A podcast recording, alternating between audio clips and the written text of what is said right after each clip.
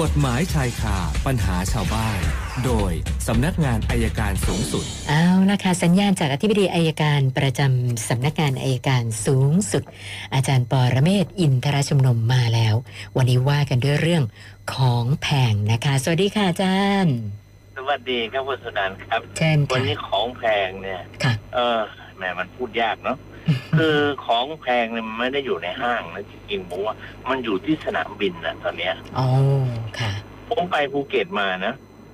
เออเครื่องดื่มน้ำอัดลมกระป๋องอะ ค่ะ นะครับปกติก็สิบห้าบาท ค่ะ ร้านทั่วไป อืม ถ้าไปที่สุวรรณภูมิก็สิบเจ็ดบาท เออ ค่ะ เคร่งชั่วหน่อย ไปที่ภูเก็ตโอ้เจ็ดสิบครับ โอ้โหเจ็ดสิบเลยเหรอคะอาจารย์โ กระป๋องละ ดุ เจ็ดสิบบาทผมกินไม่ลงเลย ดุมาก อืมคือถ้าเราถ้าเราไม่รู้ว่าต้นทุนมันอยู่แค่สิบกว่าบาทนะครับ ค่ะ เราก็อยากกินน่ะทีนี้ถามเขาทำไมแพงเขาบอกค่าเช่าสนามบินแพง โอ้ ก็ก็ไม่รู้ของท่าของการท่าอากาศยานหรือเปล่า ค่ะ นะครับ ที่นั่นก็ของแพงมาก ข้าวผัดอ่ากุ้ง จานเท่าไหร่ สี่ตัว คะเนี่ย ผัดกะเพรานะ ค่ะ ข้าวผัดกุ้งสี่ตัวและไข่ดาวหนึ่งฟองเนี่ย ค่ะ ราคาสองร้อยห้าสิบบาท โอ้เหรอคะพระ ก๋ เจ้า วยเตี๋ยวก็ชามละสองร้อย โอ้โห นะครับ ค่าเครื่องบินถูกครับ ค่ะ ค่าเครื่องบินนะพันกว่าบาท แต่ค่า อ๋อ แท็กซี่เข้าเมืองนะแปดร้อย ค่ะค่ะ ทีนี้ของผมก็ถามผมได้ความรู้มาอย่างหนึ่งแท็กซี่ที่เสียที่ภูเก็ตนะรถแท็กซี่เนะครับ ถ้าเขาบอกแปดร้อยต่อเลยสี่ร้อยห้าร้อยต่อได้ครับ ค่ะ ผมก็เพิ่งรู้นะเขาบอกว่าเป็นราคาที่ตั้งไว้เพื่อให้การต่อได้ อ๋อ แต่พอต่อมากๆเนี่ยฝรั่งต่อมากๆก็ทะเลาะกันอีก ค่ะ ก็ถึงบอกว่าจริง ๆ แล้วอันเนี้ยจากอยากให้เป็นเมืองการท่องเที่ยว ค่ะ แต่ว่าถ้าเล่นขูดเลือดขูดเนื้อเนี่ย คนไทยถึงไม่ค่อยไปไง ไม่ ครับ ไหว ไม่ค่อยไป ครับ แล้วก็รถที่มันอยู่แถวนั้นเนี่ย คนเขาก็บอกว่ามันทะเลาะกันเยอะเพราะการขนส่งเนี่ยมันเยอะผมคุยกับท่านนาทีสสที่นั่นเครื่องก็บอกว่าโอ้โหจัดการเรื่องการขนส่งนี่ยากมาก เพราะรถตู้ก็มีรถแท็กซี่ก็มีรถอะไรก็มีแล้วต่างคนต่างแย่งกันจอดหัวซอยท้ายซอย ก็เลยตั้งเป็นข้อสังเกตครับภูเก็ตเนี่ยมันจะอีกหน่อยจะหาคนท่องเที่ยวยาก ถ้าเล่นแบบนี้แล้วเขาบอกจริงๆนะคนท้องถิ่นนั่นแหละคือตัวที่สร้างปัญหาขึ้นมา เพราะว่าเจ้าของพื้นที่ไม่อยากให้ใครมาแย่งพื้นที่ ก็ฝากนะครับ ใครอยู่ภูเก็ตนะฝากช่วยดูแลกันหน่อยอยากคืออยากให้มันมีการท่องเที่ยวมากขึ้น ผมเคยไปภูเก็ตตอนที่โควิดระบาด ถ้าคุณสนันได้ไปเนี่ยคุณอาจจะนึกว่าอยู่ในภาพยนตร์เลย เรื่องซอมบี้ อ๋อ ค่ะค่ะ เมืองล้างเลยครับ ขนาดร้านสะดวกซื้อร้านกาแฟดังๆต้องต้องปิดอ่ะวันนี้เลยมานั่งนึกดูเห็นวันนั้นก็เห็นวันนี้แล้วบอกสภาพเดิมมันกลับมาอีกแล้วก็ฝากหน้าการท่าคิดค่าเช่าแพงกันลงอีกหน่อยได้ไหมเพื่อเกิดการท่องเที่ยวมากขึ้นนะครับ ค่ะ แล้วแล้วมันจะทำให้คนได้มีคือเศรษฐกิจฐานรากอ่ะมันต้องมากขึ้น คนภูเก็ตบางคนก็บอกเขาไม่ต้องทำอะไร แค่แลกเงินนะครับ ไม่ใช่สถาบันการเงินนะแค่ตั้งตู้ให้แลกเงินในวันละสองสามพันนะได้อยู่แล้ว โอ้ ไม่มีปัญหาอะไรโอ้ ค่ะ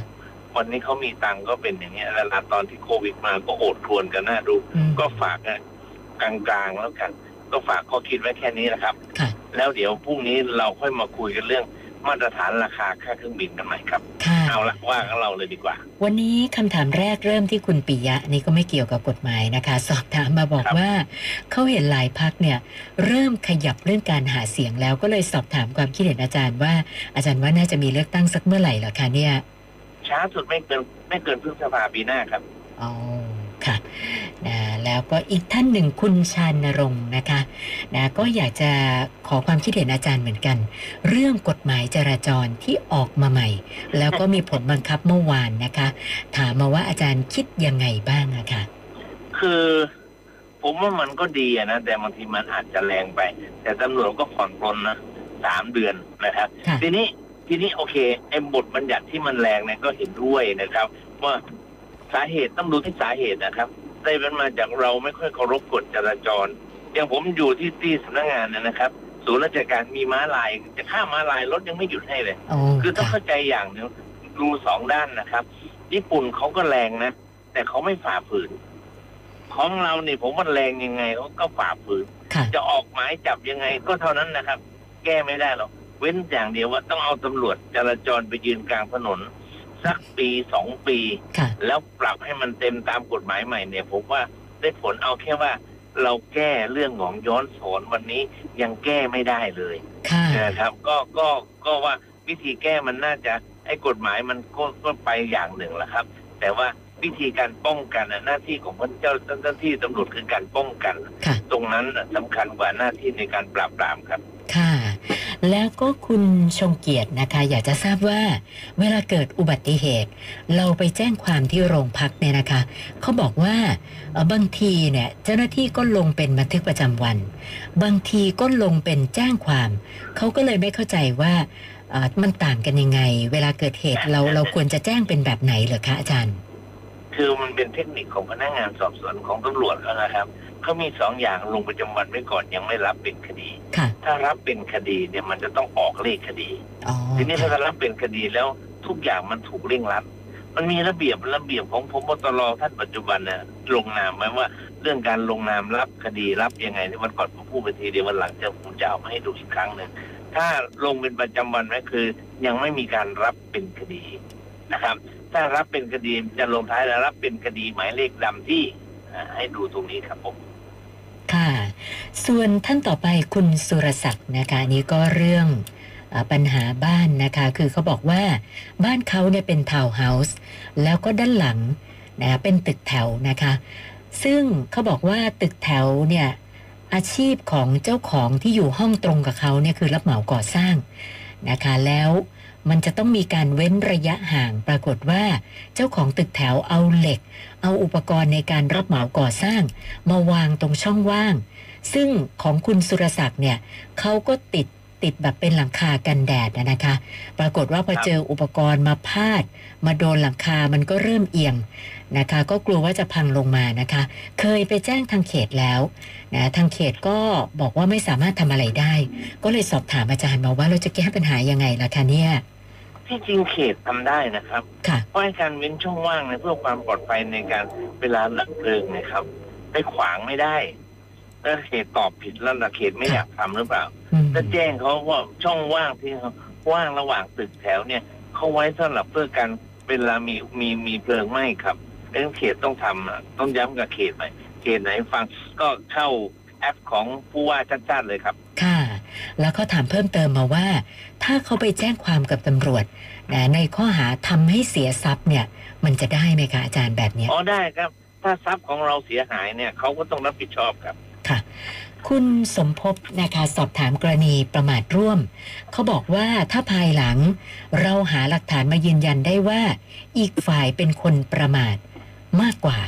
นะคะ หรือว่าเป็นคนประมาทฝ่ายเดียวนะคะ ซึ่งเขาบอกว่าเขาเนี่ยขับรถไปทำตามทางปกติไม่ได้ใช้ความเร็วนะคะ ก็เลยสงสัยว่า แล้วไอ้ที่เจ้าหน้าที่บอกประมาทร่วมเนี่ย จะทำให้เราเสียประวัติไหมคะอาจารย์ ไม่หรอกครับ อันนี้มันไม่มีปัญหาหรอกครับ คือถ้าเราพิสูจน์ได้ ก็พิสูจน์กันต่อไป ค่ะ นะครับ ครับผม แล้วก็มีอีกท่านหนึ่งคุณปัทมานะคะ บอกว่าคนที่ขับจักรยานยนต์แต่ว่าอายุไม่ถึง 18 ปี แล้วก็โดนรถเก๋งชน ในขณะกำลังจะกลับรถนะคะ สาเหตุเนื่องจากว่าจักรยานยนต์เนี่ยเป็นฝ่ายขับประมาทหวาดเสียวนะคะ ก็เลยสงสัยว่าอย่างเนี้ยทางฝั่งรถเก๋งเรียกค่าเสียหายกับคู่กรณีได้ไหมคะอาจารย์ ได้ครับ คือใครใครที่เป็นผู้กระทำความผิดคนนั้นก็ต้องต้องรับผิดชอบอยู่แล้วล่ะครับ ค่ะค่ะนะวันนี้เติมเข้ามา 6 คำถามรวมกับเมื่อวานก็เป็น 935 คำถามแล้วค่ะอาจารย์ โอเคครับเก้าสามห้า ค่ะ มากขึ้นเรื่อยๆเดี๋ยวพรุ่งนี้คุยกันใหม่ครับคุณสนันท์ครับ ได้ค่ะ วันนี้ขอบคุณมากค่ะ ส สวัสวัสดีครับ ดีค่ะ อาจารย์ปอระเมศวร์อินทระชุมนุมค่ะ กฎหมายชายคาปัญหาชาวบ้าน โดยสำนักงานอายการสูงสุด